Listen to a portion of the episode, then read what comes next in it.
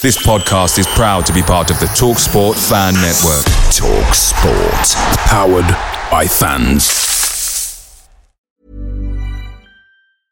I'm Sandra, and I'm just the professional your small business was looking for. But you didn't hire me because you didn't use LinkedIn jobs. LinkedIn has professionals you can't find anywhere else, including those who aren't actively looking for a new job but might be open to the perfect role, like me.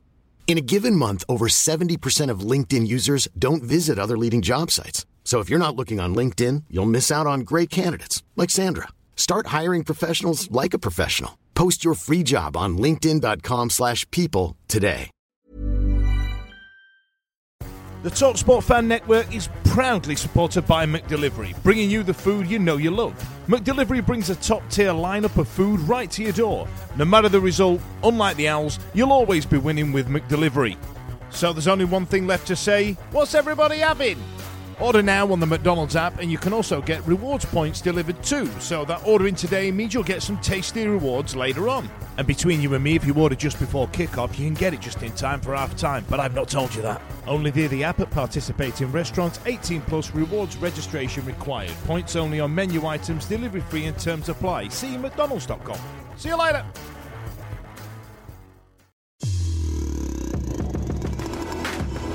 Welcome to the Wednesday week, aka the North Stand Top Boys. Hello, everyone, and welcome to the Wednesday Week, your Sheffield Wednesday podcast in association with the Riverside Cafe. I'm Vic, and with me on the line, I've got Mr. Fudge. Hi, Dan. Mr. Fudge. I enjoy that. You know what I mean? I, yeah, it makes me sound all regal and grown up. sounds a bit porny. No, it's a bit porn, Yeah. isn't it? Yeah, yeah, it does. I feel like you should be shaking your little cordless phone at me. Listen, look. uh, and uh, speaking of shaking cordless phones in porn, it's Mr. Marriott. Hi, James. I'm still laughing, Mr. Fudge. I don't know why I find that so funny. Mr. Fudge. It, it is It's like a You really know what I mean? Like- shit teacher at school, isn't it? We've got this afternoon? my I've got. Mr. Fudge. Brilliant. Yeah, I'm good.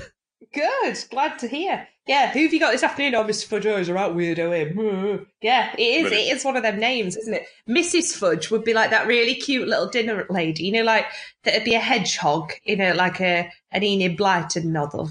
But Where's like, yeah. bar? Anyway, Ms. should be Ms. Fudge, I think, not Mrs. Fudge. Ms. Fudge. Ms. Fudge. or I went on a course today about pronouns. Mux Fudge. Therefore, they don't have a gender. There you go. Ah, right. A- asexual. Fudge. I don't like No, the sound of that, at all.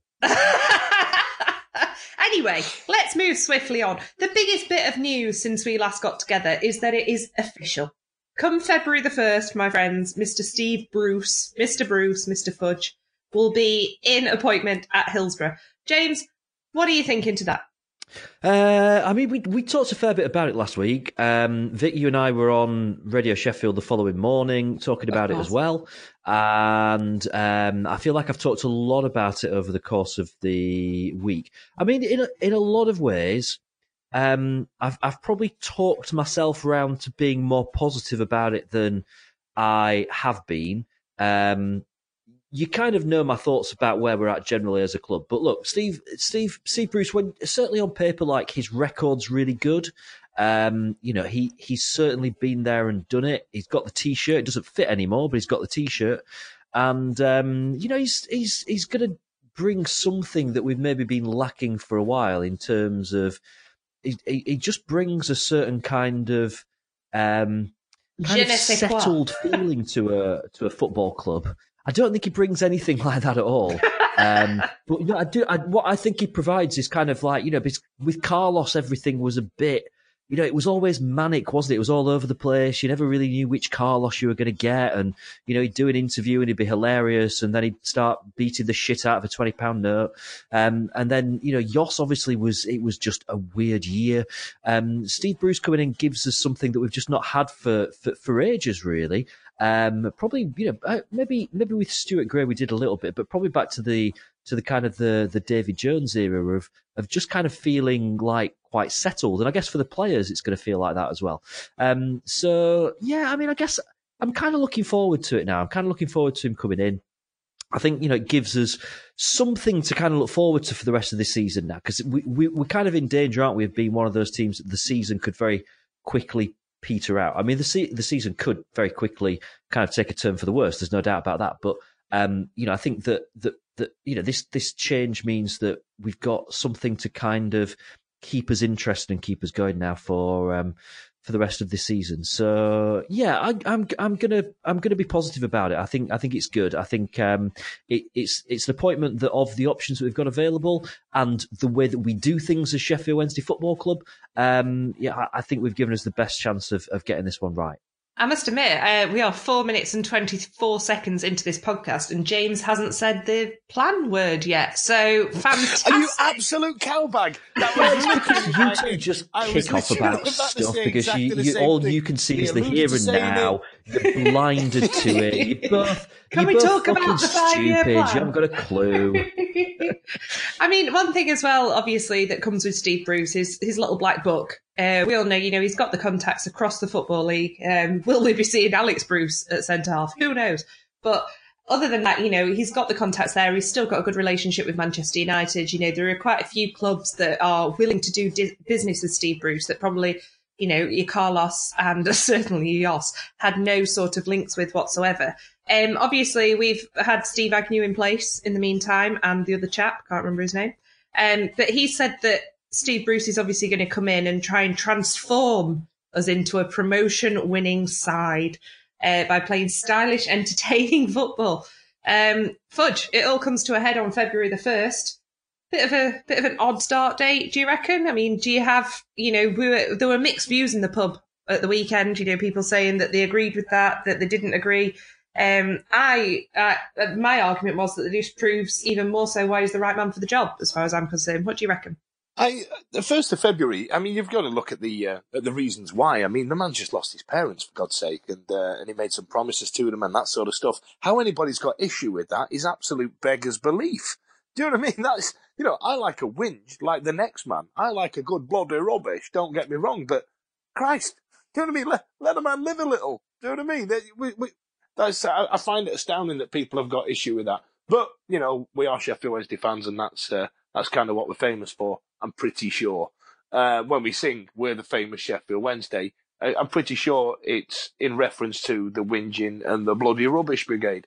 But um, but yeah, I think it's great. You've got Clemmo and Ago in charge. They're all right for the time being. And uh, as it sounds, it might be it might be all right them coming in. Sounds like a really bad turn at a working men's club, doesn't it? Clemmo and Ago play the nineties. Clemmo and Ago yeah. do jazz. yeah, yeah. Great. yeah, and, and, and, you know, I'm all right with it. I, I'm, I don't, I don't think it's, it's not like it's a, um, a tentative time of the season. Oh wait, no, it is. It's the whole transfer window. That's weird, isn't it? But you know, I, I don't think, um, you know, I, I, don't think we can do anything in this uh, in this transfer window anyway. So newsflash, worth... we've got no money. Yeah, isn't it? So it's it's just worth Clement Eggs just uh, just shoring up the uh, shoring up the uh, the tap that we've got turned on in terms of leaking goals. But I'm all right with it. I'm I'm all right with it. I'm fine with it as long as we um we we have a, a frugal January and a uh, and a frugal preseason, and we uh, we don't get point deductions and all the rest of it because um, we know Steve Bruce, he likes to spend a few quid, but the best thing about uh, Steve Bruce is that when he does, it's in the right places. He doesn't he doesn't squander money.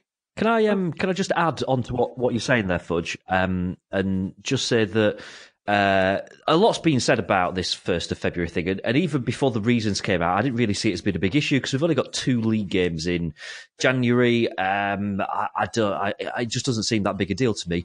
Um, what I do think though is, is the, the, the reasons behind it, as you mentioned to there about his parents, and you know, while he was working at Villa, the fact that his wife was looking after his parents in you know the the kind of the final stages of of, of their lives.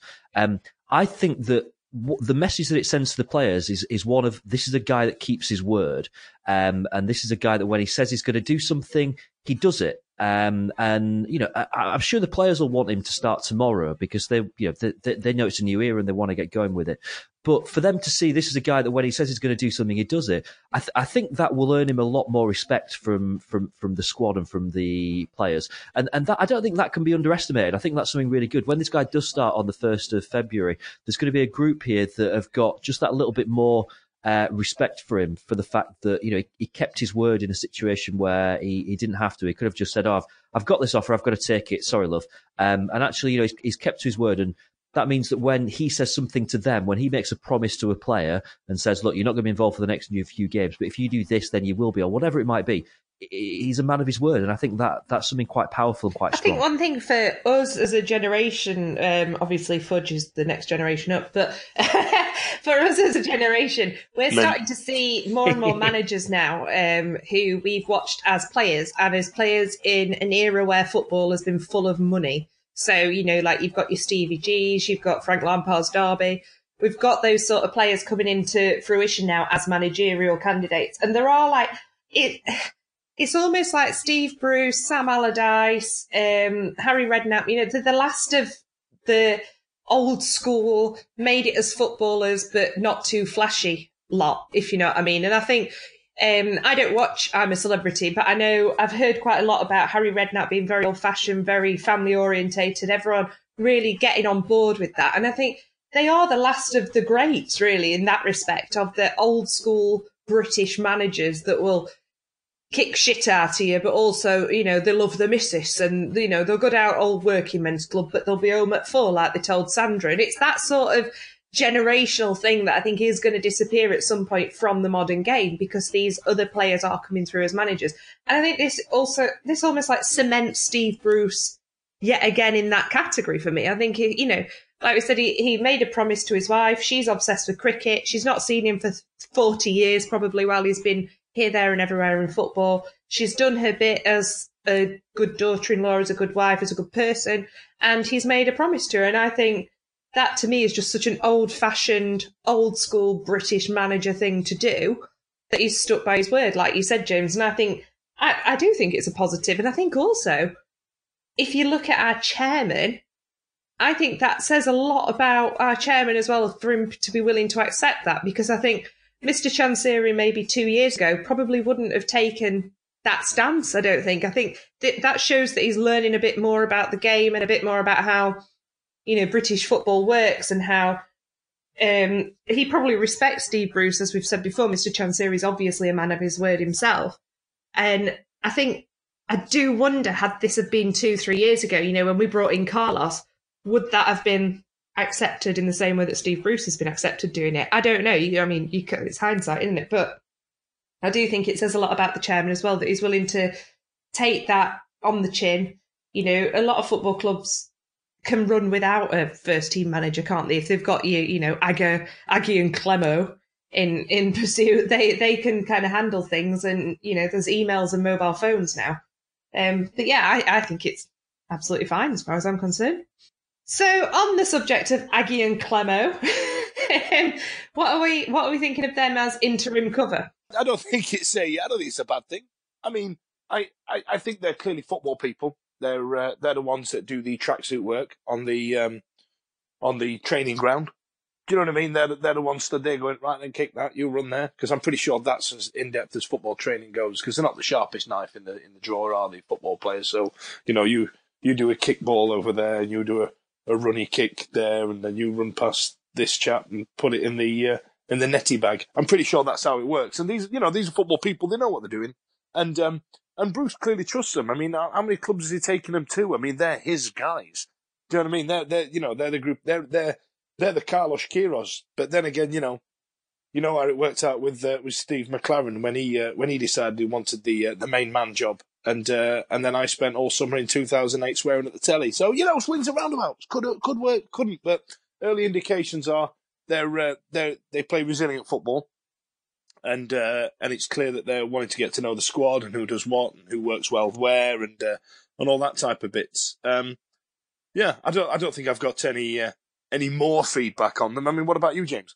I, uh, if I'm honest, right, I, I was a little surprised that we didn't just keep Lee Bullen in caretaker charge until the end of the month, just because of the fact that it's less uh, upheaval and change. Because we've had a caretaker manager for four games. Now we've got another caretaker manager coming in for is it four games or five games?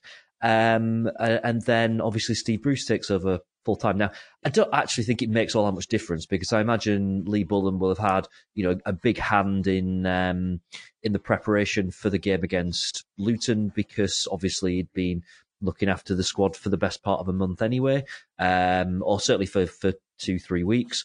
Um, I, I'd maybe have been tempted to, just for the sake of just keeping normality, to say that, you know, Lee Bullen stays in caretaker charge, uh, while the, the two new guys kind of get involved with first team coaching before Steve Bruce takes over. But um, it's probably semantics. It probably wouldn't make a huge amount of um, of difference, but we're, we're going to have you know three different managers in three different months, and uh, I, I, mean, that, you know, just doesn't make a huge amount of sense to me. I'll be honest, I don't know a lot about them. You know, um, Agnew was was involved. Used to play for Barnsley. I remember that. Um, uh, he's obviously been, um, I think, caretaker manager at Middlesbrough a couple of times, and and and spent a lot of his coaching career up there.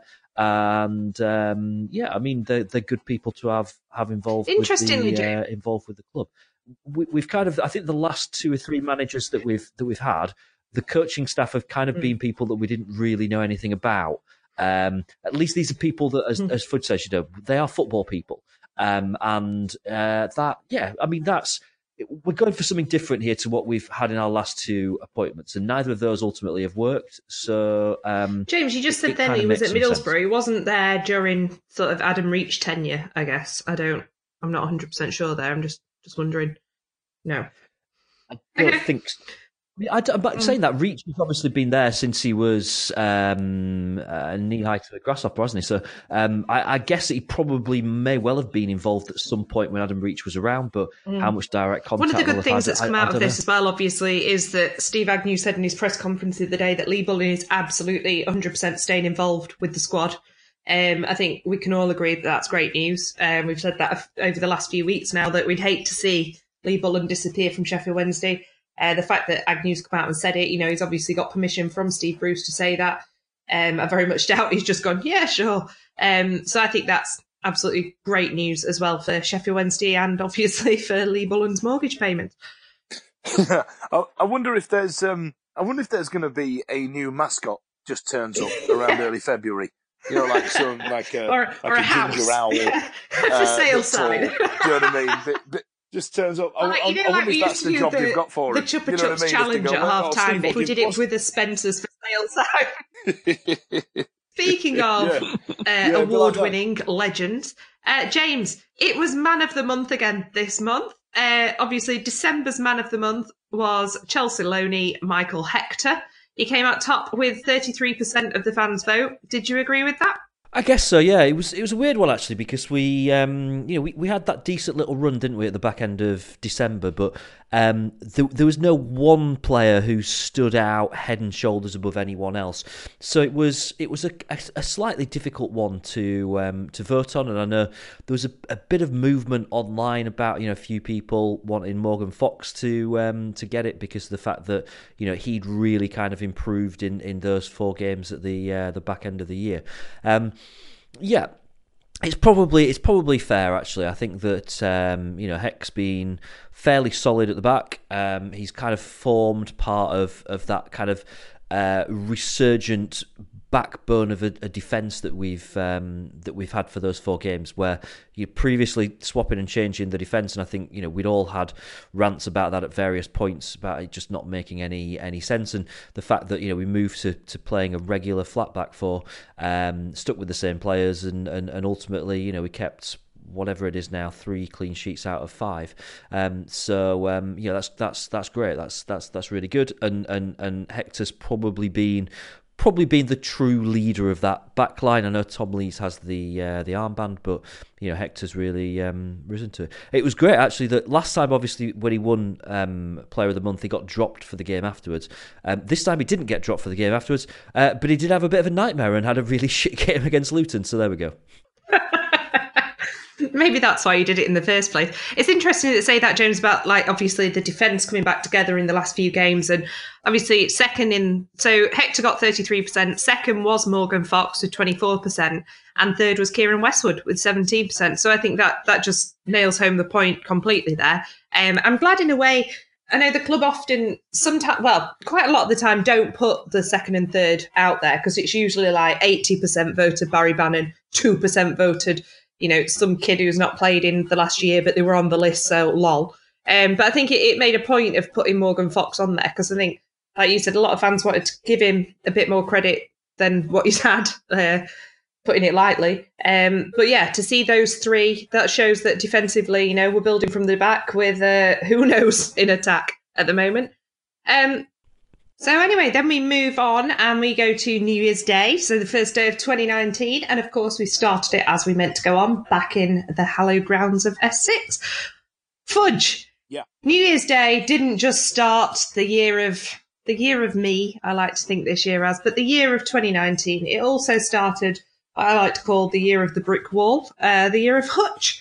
He made his 100th appearance for Sheffield Wednesday on New Year's Day, which, um, you know, it seems like a lot, but we signed him in February 2014. But, you know, he's had like six broken legs and like three new spines since then. So is that a good achievement for Sam Hutchinson? It, it's a double edged sword with me because, like, yeah, if you think uh, four seasons, on average 25 appearances in a season who a, a season who for a player who was essentially retired that we managed to coax out of retirement um, isn't too bad when you think about it. But then you've got to think of how much time on the pitch he's actually done in those appearances. Do you know what I mean?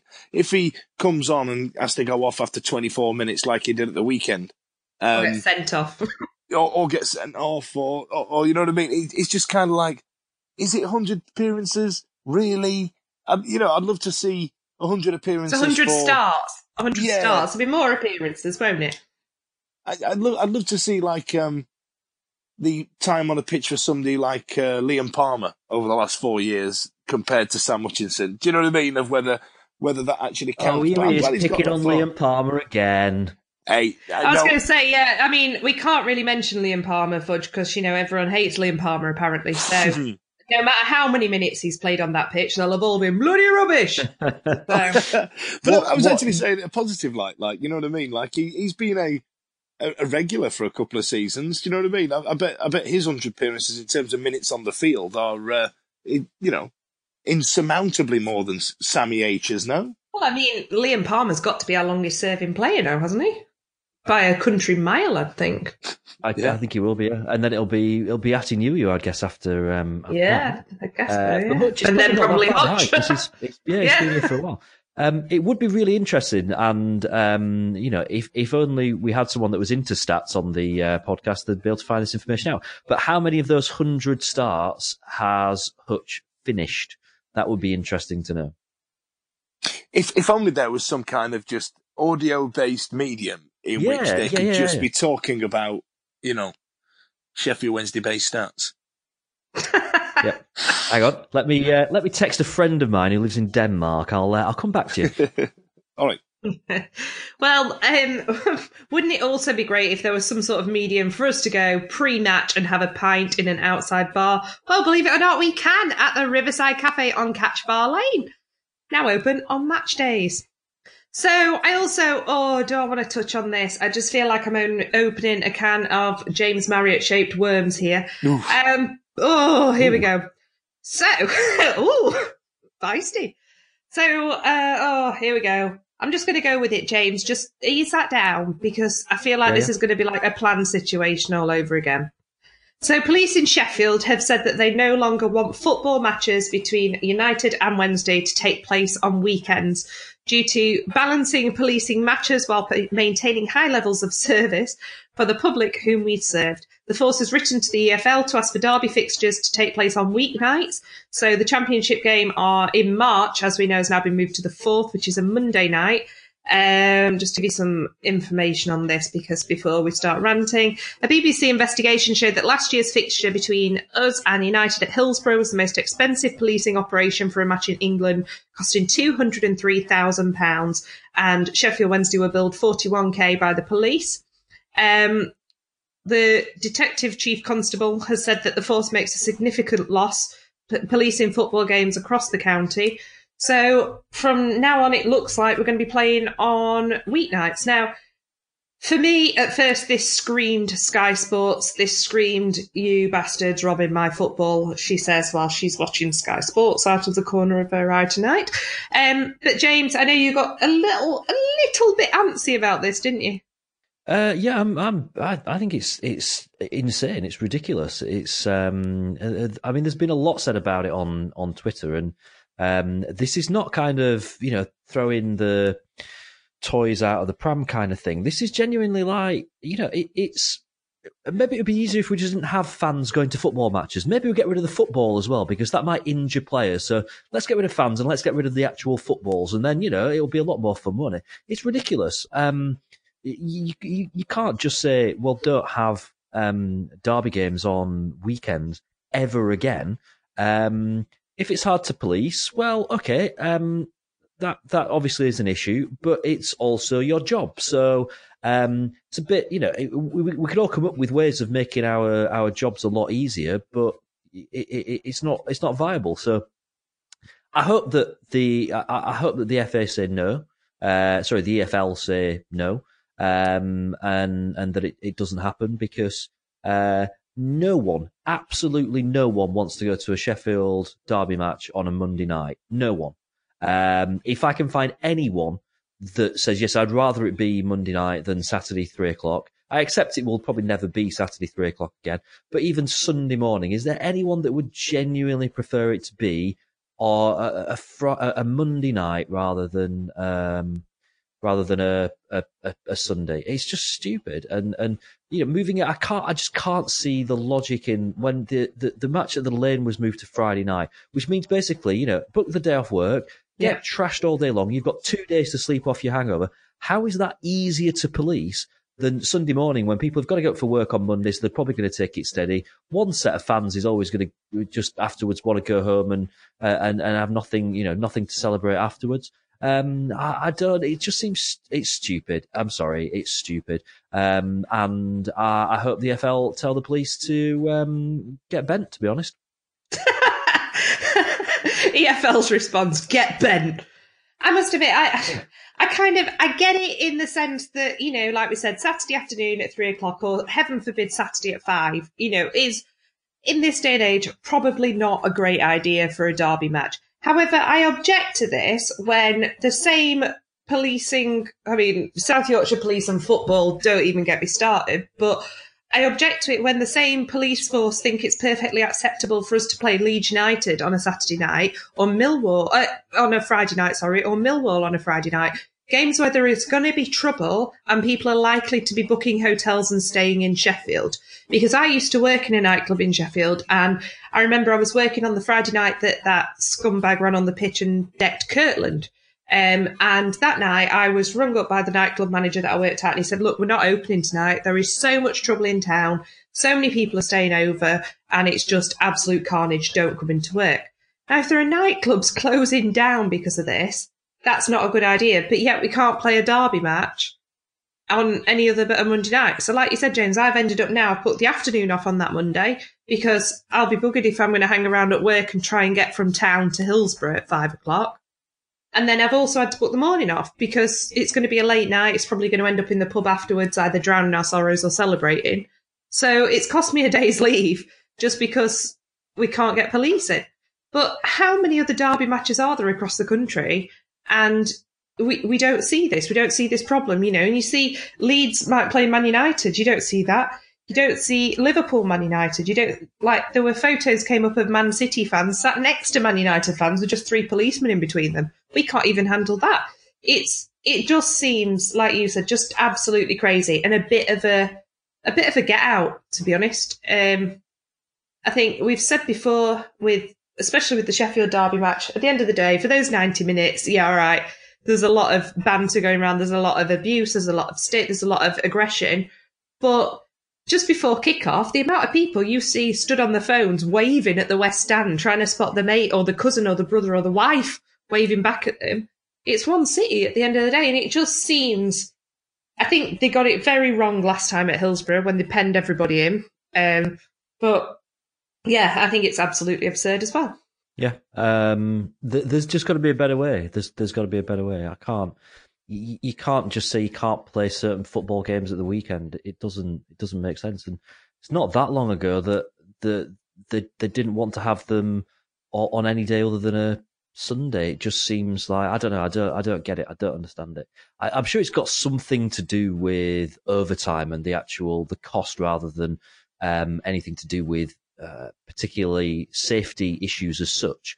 Uh, because playing obviously playing on a Friday night is is going to cause more issues than playing on a Sunday morning. Um, I guess it's just number of police that are available or something like that. But um, yeah, I mean, I, I hope that the FL say sorry. No, you've got to find a better solution to this than just not playing those those games. But yeah, probably suits Sky as well. So where where the fans will mm. our our view on this will be you know absolute um, you know, police, Sky first, probably the football clubs, and at some point they might give a second thought to the fans, but I doubt it very much because we're, we're the unimportant ones in, in football in 2018, 2019. Went back a year there.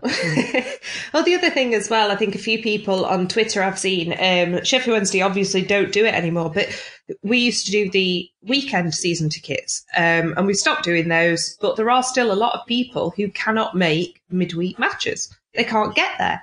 And, you know, because they're either working away or they travel up from, you know, there's one guy who I can't remember his name, bless him, but he travels up a hell of a long way every weekend. I think he's from it's not Fudge, but I think he's from somewhere like Southampton. He sits on the north near us, and he he comes up. Is he going to make it up for a Monday night, or is he going to have to take two days leave? You know, it's it's people like that that it, we also have to think about. Um, and also, who wants to go into work on either side on the Tuesday morning until you know if you could know the result beforehand, fine. But I think most people are going to be booking off that Tuesday morning, aren't they? Yeah, probably, mm-hmm. and, and you, are quite right. I mean, I'll, I'll mention um, there's um, uh, another Victoria that, that I know yeah. that sits on the north who travels up for Brighton for every game, and that's a hell of a journey that from uh, from Brighton. And obviously, you know that literally is two days. It's got to be two days off if if, if you're going to go to a game on the uh, on the Monday night. And I, and I, I, have ranted about it before. I'll not I'll not go into full rant mode here, but I hate this about football now. The fact that the effect on the fans just seems so like it's just pushed right to the bottom of the the the mm-hmm. pile. We're just unimportant in the equation of of modern day um, modern day football, and um, it's it's a waste of leave. It's a for any of us. It's a waste of holiday. You don't want to use holiday to go to a football no. match. Um, it's it's a it's a hobby. It should be the other way around. You know, it fits in around work. There, there are always going to be some games that you can't make because of work and stuff like that. That happens. We all accept that at the start of the season when the fixtures come out. Uh, but then you start you get games moved left, right, and centre here, there, and everywhere. Um, and it means you know the, the the season that we were in the playoff final. I think I used probably about probably about 10 days mm-hmm. holiday over the course of a year, booked off, you know, strategically to go to different games up and down the country and particularly, you know, down to Brighton for a couple of days, um, twice in that, in that season.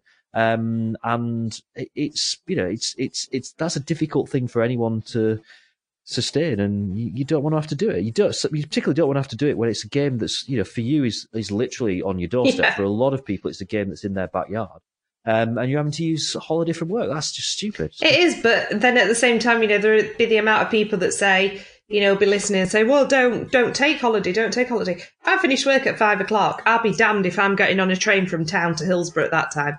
no way on earth. Anyway, we've ranted, we've moaned. Let's go on to a bit of excitement in our lives. The Luton game. um, obviously the lineup there wasn't much change there, James. Um, I'd imagine it was obviously Agnew's game to see who was fit, who wasn't, and there's obviously not a lot either side. What did you think to his team selection? Um, we should probably mention, by the way, that we've lost Dan Fudge. He's he's just gone. Um, we don't know where he's gone. We hope he's all right. Um, hashtag pray for Fudge. Um, he might be back a little bit later on. Um, yeah. Um, all right. Th- uh, this is true, right? And I've got I've got the messages, and I can prove this because it sounds like the kind of thing that's really easy to say in hindsight. When the team came out, I'm I'm in a, a group chat with John and Kieran, who are the guys that I go to football games with. Uh, when the team came out, and I said, I'm not sure that I agree with playing a full strength team. Um, and that partly because I, am not, you know, I'll, I'll, be proved wrong a little bit later on in, in tonight's show when we get on to talking about what you know, potentially is going to be the fourth round game for us. But I'm not a huge fan of the cup. I don't, I, I don't, you know, I don't see the magic of the cup anymore. I'm not a massive fan of the FA Cup. Um, and I feel like we played four games in quite quick succession over Christmas, as you always do. Um, we, have you know we've got another league game coming up on on Saturday against Hull, who are, who are going great guns at the moment in the Championship. Um, and it was a real good opportunity to just change things up a little bit, give some players a, a rest, which means that we're not risking any injuries. Um, and that's the bit where I kind of say, you know, it's easy to say in hindsight, but I did say it before the game. Um, and it also gives a chance for those players that have not had a look in in the last few games. Players like Matt Penney, who's, who, you know, probably our best, one of our best players in the first half of the season, uh, and he's dropped right out of favour. Um, players like um, Sam Winnall, who you know is clearly not match fitness, but an hour um, or maybe 70 minutes in a game like that would have been a real good thing for, for, for him. So I'd have, I'd have, I think we missed an opportunity to change things up a bit, give the younger players who've dropped out of favour a bit of a, a, run out, give them a chance. Um, and actually they would be that bit fresher as well. And maybe they'd have stood, um, a better chance of, um, of, of, of going out and winning that game. So I've got to say that I, I think that we got it wrong when it comes to team selection. And that's not throwing the game because it's the cup. Um, it's it's a squad game in in 2019, uh, and sometimes you've got to change things and you've got to strategically pick games, even if they're league games. You've got to strategically pick games where you change things a little, um, and that should have been on Saturday against Luton. Yeah, I'd agree with that. But like I said as well, I think it was the new two caretaker managers' opportunity to see what Lee Bullen's been doing, uh, why obviously why things have changed so suddenly under Bullen. Um, but it was also to our detriment, wasn't it? Because we saw Hutch go off injured. Um, we don't know too much about that yet. It looked like his back to me, but who knows? Um, we also saw Barry Bannan go down quite, quite a, dramatically uh, as far as Barry Bannan goes, and he did hobble off the pitch as well. Um, so, you know, we took we took a risk there. Have we paid the price of that? I don't know yet. Um, obviously, you were you were out shopping with your mother. Did you buy anything nice? Um, not. Really. Did you not get a new coat no. from Marks and Spencer? I've spent all my um. Ah. No, no, I bought that the week before. Bought that so I went along, like, you won't believe this, James. I've not seen you since, right? So I booked one ticket on my own. Um, my mum and dad didn't know if they were going. My dad had just been in hospital the day, a couple of days before, so he didn't know if he'd be able to make it. Um, so they they'd said, "Oh, we're not sure yet. Just get your own ticket." So I got in touch with the lads who we go to the pub with in the Kop end. Uh, they were sitting in the north, so I got their seat numbers. Tried to get as close as possible as I could to them. There was one seat, about two rows in front, few to the left, and I thought that that's fine. Just this one seat on its own. I thought fine, sound, I'll have that. It turned out, as I sat down, someone grabbed my bum. About as I was stood, sorry, I was stood talking to the lads still, and somebody grabbed my backside, and I had managed to book the one ticket in the ground next to Rich Davies, Dickie Owl. So how on earth that happened out of Wow. 16,000 seats, I don't know. But yeah, I ended up next to Dickie. Um, I, I left at half time. I went and sat, went and sat with the Kop end lot, but only because I was kind of breaking up Dickie and his missus and all their friends because I'd got this one ticket in between them all. Um, but yeah, so that was a bit of an odd one. Um, but as far as the match went, it was, it was crap. It was awful. Um, we, nobody really looked like they were going to do anything. Um, it was a very, very average, average performance. Um, we didn't match up to anybody. We didn't seem to particularly outshine anyone. Barry Bannan, I think, had one of his worst games for us this season. Um, and that, he wasn't diabolical, but he really didn't have a good game. Uh, Adam Reach as well was quite poor. Um, Sam Winnall obviously came on. That was good to see. Um, did a lot of jumping about, diving about. Um, George Boyd was also quite poor, actually, uh, which I was surprised with after the last last time we've seen him. Um, he seemed quite slow. He seemed quite lethargic. Uh, it was just it was just one of those performances, I think. Um, but you know, we didn't we didn't lose, and obviously we go on to fight another day. Yeah, yep. Uh, I, I did watch it, by the way. Um, I, I yeah, in, in a in a in a move of uh, complete and absolute legality.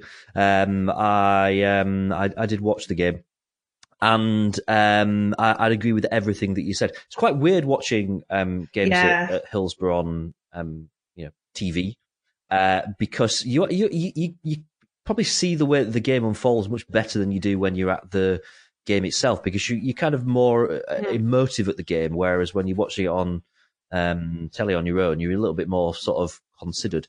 Um, and yeah, we, we, we looked, it, it genuinely looked like a group of players that actually needed a rest, um, and, um, were, uh, probably having to work harder mm. than they'd want to do to keep a Luton team that obviously wanted to win the game at bay. And and actually, when you look at the you know the grit pyramid of of the EFL, Luton yeah. are not that far behind us. You know, they're doing all right this season. They're they, are they are going good guns in in League One. Um, so you know, everyone that's kind of you know getting um arse on a bit about the fact we didn't beat Luton at home. You know, th- there aren't that many places between us in the in the actual pyramid. Um, and they they came here with a view that they could win the game, and they gave it a real good go.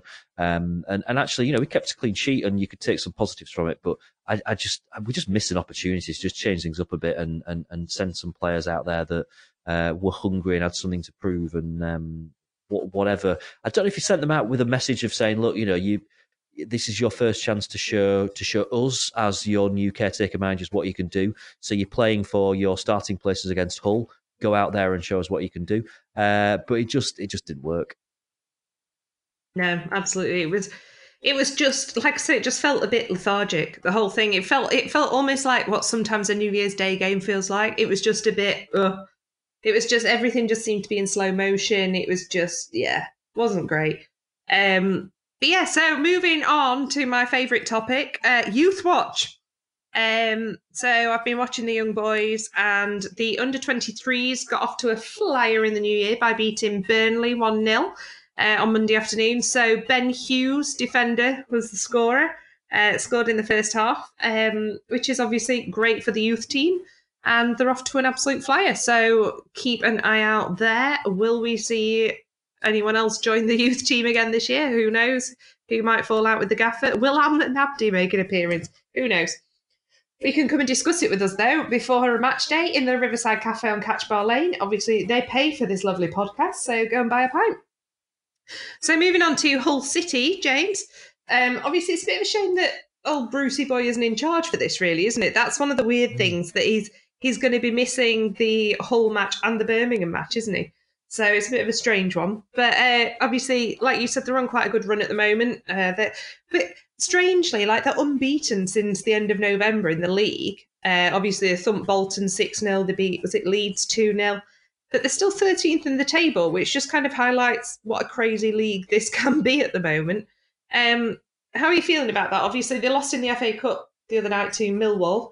Um, but what do you reckon our chances are? Do you think we'll go all guns blazing? Because obviously, Agnew will know about Hull as well uh, from his time was he there with Bruce? I guess. Yeah, he must have been. Um, what do you reckon? Do you reckon we're are we going to be schooled? Are we going to be all right? Don't know. It's it is tough tough one to call this because um, they are. If you look at any um, form league tables for the championship, Hull will be top of pretty much every single one of them because um, they have had a real good run of of form and um, as you mentioned there, it's not just that they've been scraping wins and stuff. They've, they've been in good form. You know, they've been winning games convincingly. They've been fairly free scoring. Um, and yet they only find themselves mid-table. But you know, they were the, there was a point where you'd have looked at them and said, "Yeah, this is probably the season that they could well drop down to League One." You know, they they've they've not got enough to, to to kind of you know mount any sort of um, consistent form and get out of it. And yet that's exactly what they've what they've done. And um, you know, he's not a manager that I particularly look at and think, wow, you know, they've got they've got someone really special there. Um, and and they were a team that I expected to really struggle this season. So um, it's it's not a great time to go there. We, have not got a bad record at, at Hull, all in all. Um, certainly in recent seasons, um, you know, we went there and won last season. Was it Jordan Rhodes that scored last last season? We got a one yeah, win. Yeah. So um, yeah, I mean, th- there isn't going to be a good time to, to to go there now in the second half of the season. I don't think because I think that they'll they'll now be looking upwards and looking towards that top six and thinking that they're they're the team that can you know come from nowhere and and, and sneak a, a, a top six finish. Um, so we've we what we've got to do is just have the belief that they might see us as one of the most difficult tests that they've got coming up uh, because the fact that you know we're in decent form as well, um, we're we're a bit more resurgent, and um, we'll we'll kind of want to go out and really prove a, a point.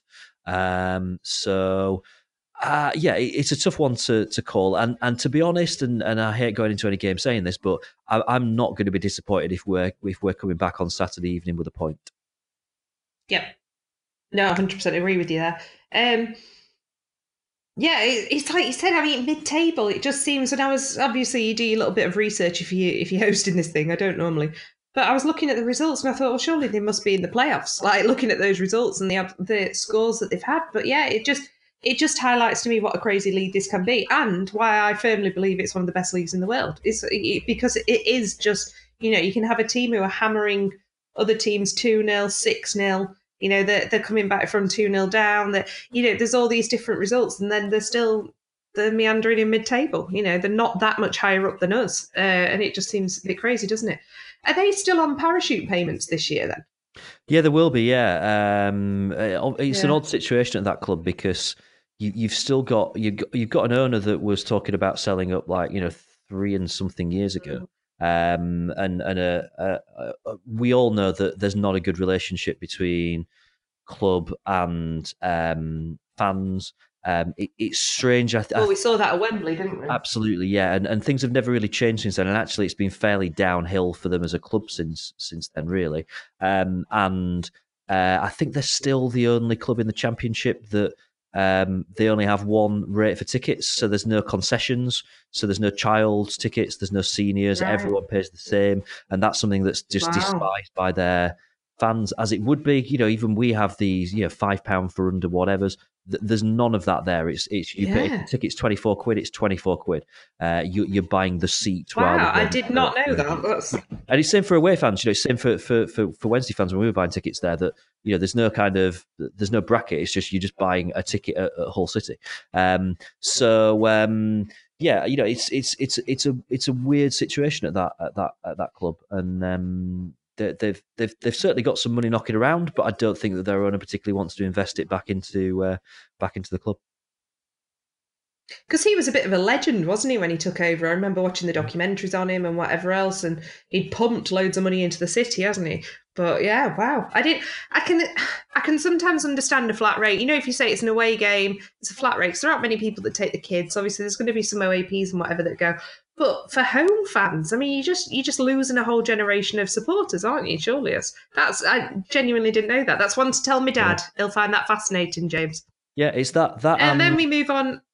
Sorry, I was going to say that and um, the attempt to change the name of the club with the, the kind of the nails in the coffins yeah, for, for most Hull fans. And we've not got a lot of time for Hull fans. Let's be fair, have we? Um, you know, we we don't think a lot of them.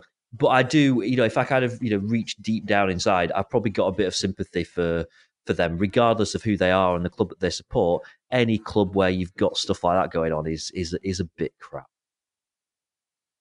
It also, you know, it highlights grass ain't always greener, doesn't it? Uh, we, you know, we see people moaning at Hillsborough a lot of the time, but wow, I, that's blown me away with the ticket prices. Um, so then we move on. Obviously, the 15th, we go to Luton. So not long after the Hull game, um, the following week was straight off back down the M1. Uh, it's a quite a quite a nice trip to Luton, I reckon. I've flown from Luton Airport a couple of times, and if we win that, we we all know what happens, don't we? We get thumped at Stamford Bridge, twelve 0 But before then, uh, obviously Luton away. Will you be going? I'm not. I'm not going to Luton. It's um, the same situation we talked about earlier, really, about the fact that it would involve me having to um, use some holiday, and I um, I don't I don't want to use holiday on um, on on football this year because I've got other a stuff that I want. So, uh, yeah, particularly not a trip. yeah, trip just it's just not that exciting. So um, uh, yeah, I'm I'm, I'm going to have to give this one a, a, miss. I've got quite a few friends that are going, a few friends from London that are going up. I think Wednesday will be well followed. For a lot of people, it's a new ground to go to because I, I I, am trying to think back to the last time I remember us playing at Luton, and it's it's Gosh, a long, long time. I, um, I, I, remember John Sheridan scoring that that goal there uh, when it was the plastic pitch, and you get every so often you get really kind of grainy um, images of it that go around on Twitter where we took the free kick and then he flicks it up and, and volleys it himself. It's a brilliant goal, um, and obviously you know they still play at Kenilworth Road. It's a quirky, uh, it's a quirky ground. I think the entrance to the away end is is literally. We must have been there since then. Um, oh yeah, we will have done. Yeah, yeah, yeah. But I, I can't. Yeah, I you can't- walk through an estate. You walk through a general. Weird, isn't it? It's weird. Yeah, I went. I know my dad used to have a friend who was a director there, so we used to go in the director's box. So I'd have been about, I reckon, fifteen the last time I went. Right. So, and it's probably since because we always used to go in in their box, so it would have been since then. Um, but I always remember. I mean, you've met, obviously know my dad, but my dad's got this really. He, he's one of those blokes that looks like a lot of different people. So he used to look when he was younger. He used to look a hell of a lot like Gerard Houllier.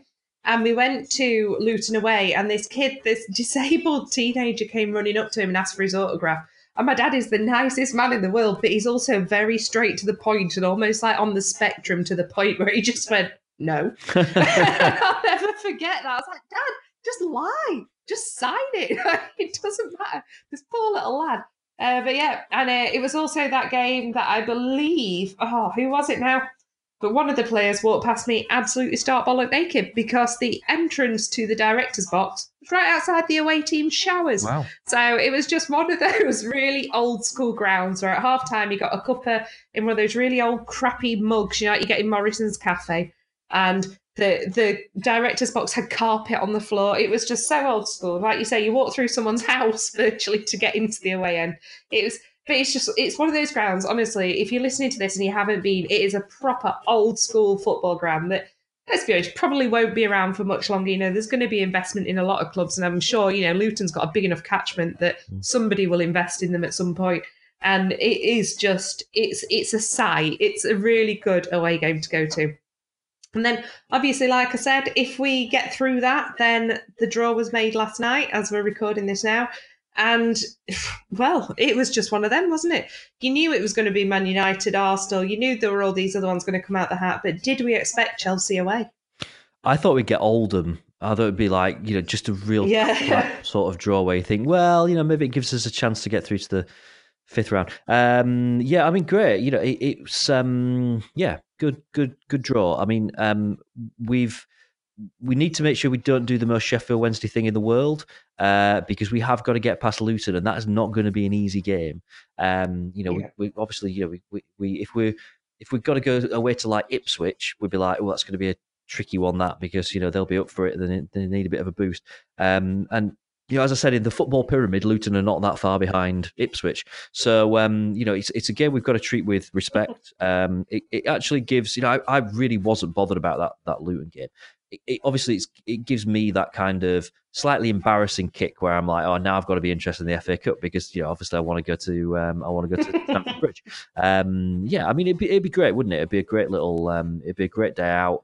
Um, we'd get a huge, big allowance there. It'd be a good kind of four, five, maybe six thousand Wednesday fans, um, all piled into Yeah. um, Stamford Bridge. It'd be one of those like it was when we, you know, we played Man City like eight times in two Man months City, or whatever it was, yeah. um, a couple of years back, and uh, yeah, it'd just be great. It'd just be a real good um, day out, and we've not had one like that for for a little while. So um, yeah, fingers crossed we could do the bit at, at Luton. Well, just to shock you there.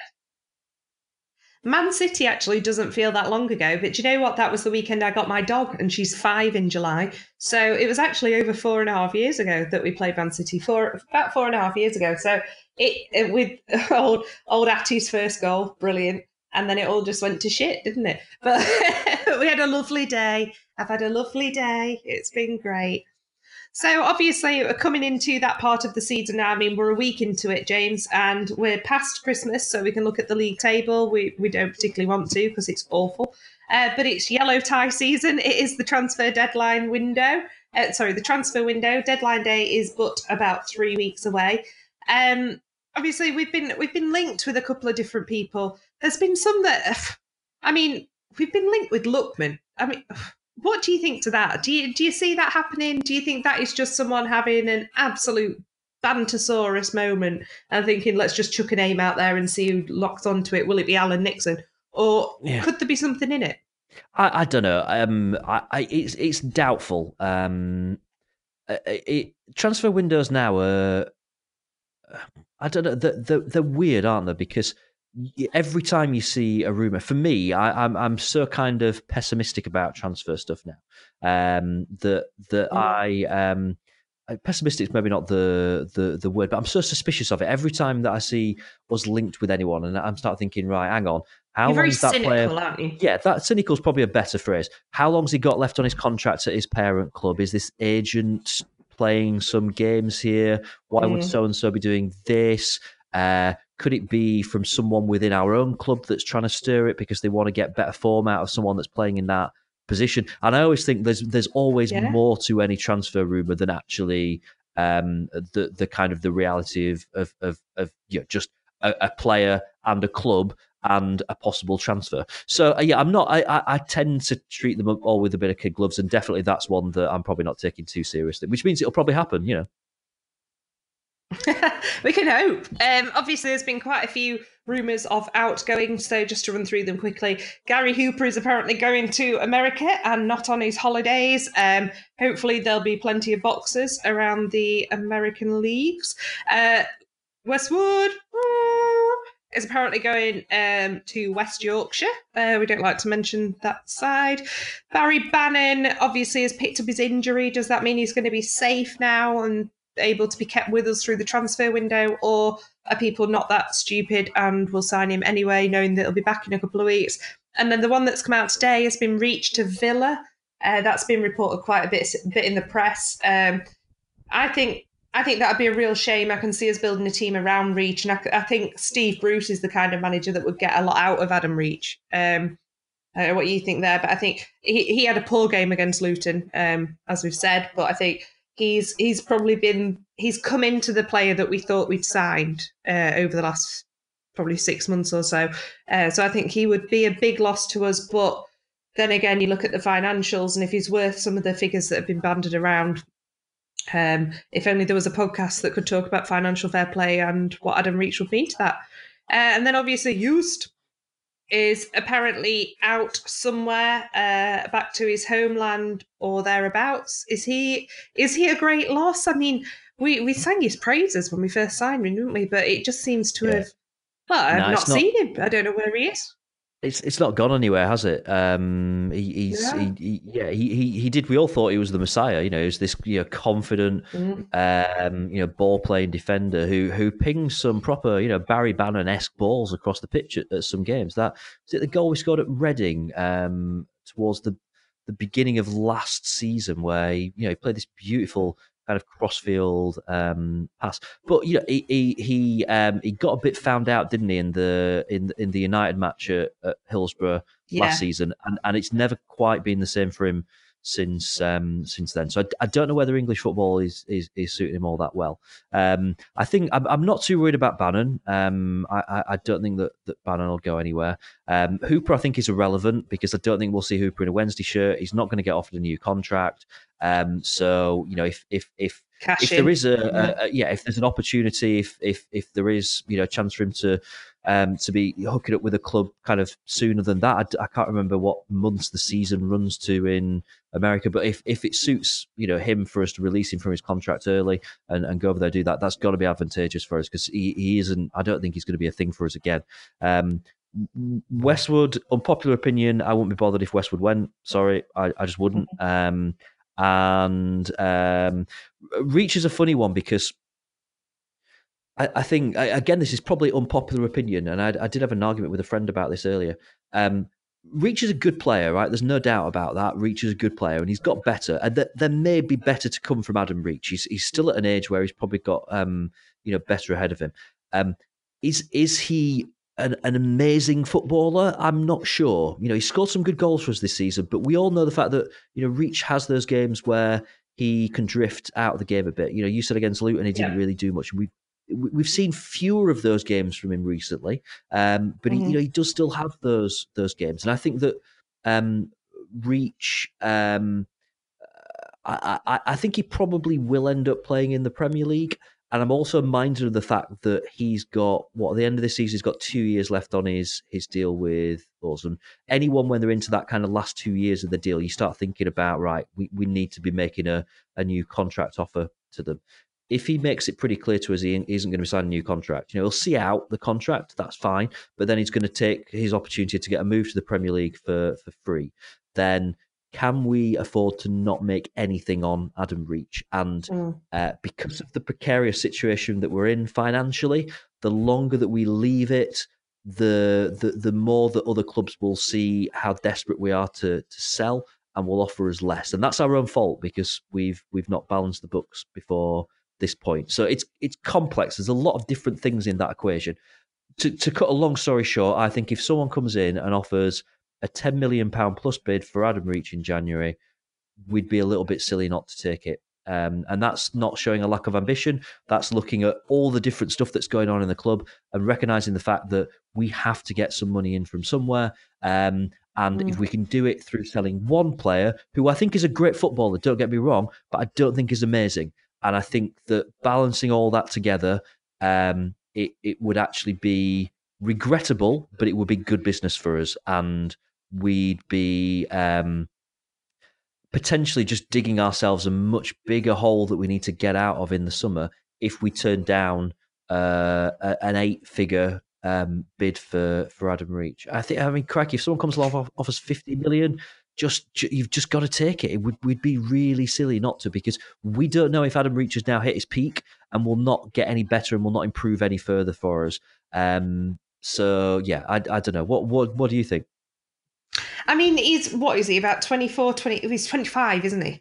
Uh, so I think I don't I don't know if he's hit his peak yet. I don't think we've yet found his perfect position. I think or we have and we've switched away from it again and then we've switched back to it. And I think I think he needs some stability. I think and he would get that in a probably bottom half Premier League club um, if he went in at that sort of level. I think he'd get he'd get his place, he'd cement his place.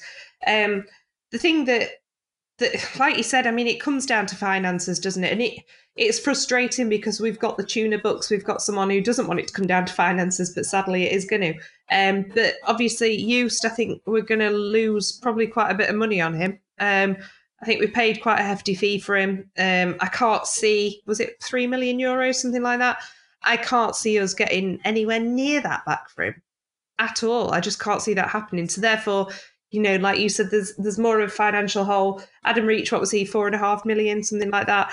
Like you say, if we can get ten, that kind of plugs the gap of Van Aken. But then you think it's a, it's a lot of sacrifice to plug that gap, and it's not going to plug the other gap. Um, I, I can't imagine Reach being on as I mean, he'll be on big money, but I can't imagine him being on the same sort of money as your Hoopers and your Westwoods, um, and probably Van Aken. To be fair, I bet he's on quite a wedge.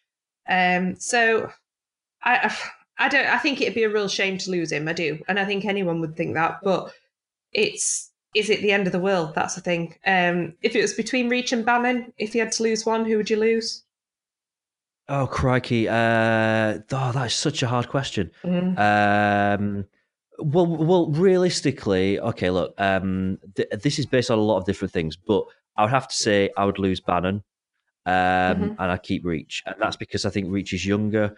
Um, there'd be a condition to this, which would be um, I, I, would be sitting down with Adam Reach now and saying, look, we think that you are the future of our club. Here is your new contract. This is how much we're going to pay you. Get it signed. Um, because yeah. if Reach is, is, is, not willing to sign a new, at least four year deal, uh, which bumps his value right up, you know, we, we could still end up having to sell him further down the line or whatever, but mm-hmm. at, at, least it means it gets value up. Um, so that would be my condition. You know, I, I, I, I think if we if we don't sell Adam Reach in this transfer window, that's not the end of the world. We could still, you know, there's there's ways and means that we can make this thing work. Um, but we've we've we've got to get him to sign a new contract. Uh, I think that you know we we if if we're uh, it's a, it's a bit like um, kind of watching a no deal Brexit kind of you know move closer and closer and closer. if if we're going to take this if we're going to take this risk of ending up in a transfer embargo for anything up to two years, um, then yeah. what we've got to do is make sure that before that comes along, we renew the contracts of the players that are important. Uh, and we renew the contract of the players who are an asset. Now we've done it with Bannan, um, and we've done it with um, Lucas João. Uh, mm. we, we, need to do it with. We're going to allow ourselves to sail closer to this ship of, you know, potential disaster. Um, then we, have got to make it the least risk possible. The least risk possible is selling Reach but then if if if we're not going to do that, then the the the next best thing there is get him signed up to a longer term contract. Um, so yeah, I mean, I, I would in that scenario, I would say offload Bannan, keep Reach, but he's got to sign a new deal. Yep, absolutely. So, I mean, looking around the rest of the championship, you know, looking in the transfer window, um, I just wanted to mention there's a very significant person who's moving back to Sheffield this week. Um, my friend Tim has got a new job at Hallam University, so congratulations to Tim. Uh, he's moving back up from Chichester. Welcome back to Sheffield, Tim. You are most welcome here in this region that is it for tonight's show. Um, obviously, Dan Fudge never made a reappearance, but don't be worried. We are selling him to the Beesotted podcast and we are doubling our expenditure on him. So happy, well, doubling our income, should I say, on him. So happy days there. Uh, James, if anyone wants to find you on Twitter, how do they get hold of you? Uh, yeah, I'm on Twitter at James Marriott. Off to Hull on uh, Saturday, so um, I will probably tweet a few pictures of uh, beers in the car on the way. Beers in the car, lads, lads, lads. Uh, yeah, if you want to get hold of Dan Fudge, uh, if if anyone can get hold of Dan Fudge, uh, you can find him on Twitter at Dan Fudge, believe it or not. You can find the podcast at TWWcast. You can find any of us in the Riverside Cafe on Catchbar Lane on a match day. And you can find me at Victoria1867. Have a good week. what, what does Eddie say? Oh, enjoy your time. enjoy your time. Keep up to date with the Wednesday week on Twitter at TWWcast or on our website, thewednesdayweek.co.uk.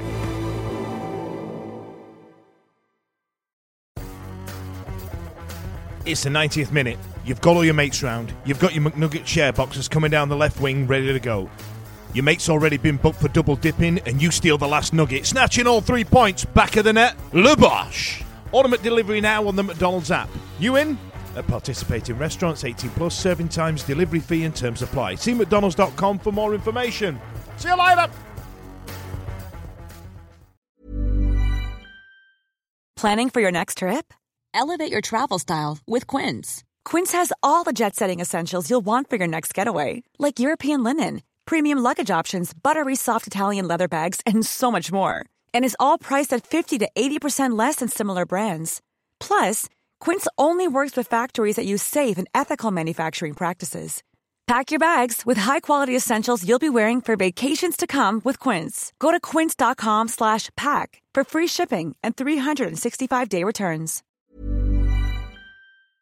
This podcast is proud to be part of the TalkSport Fan Network. Talk Sport. Powered by fans.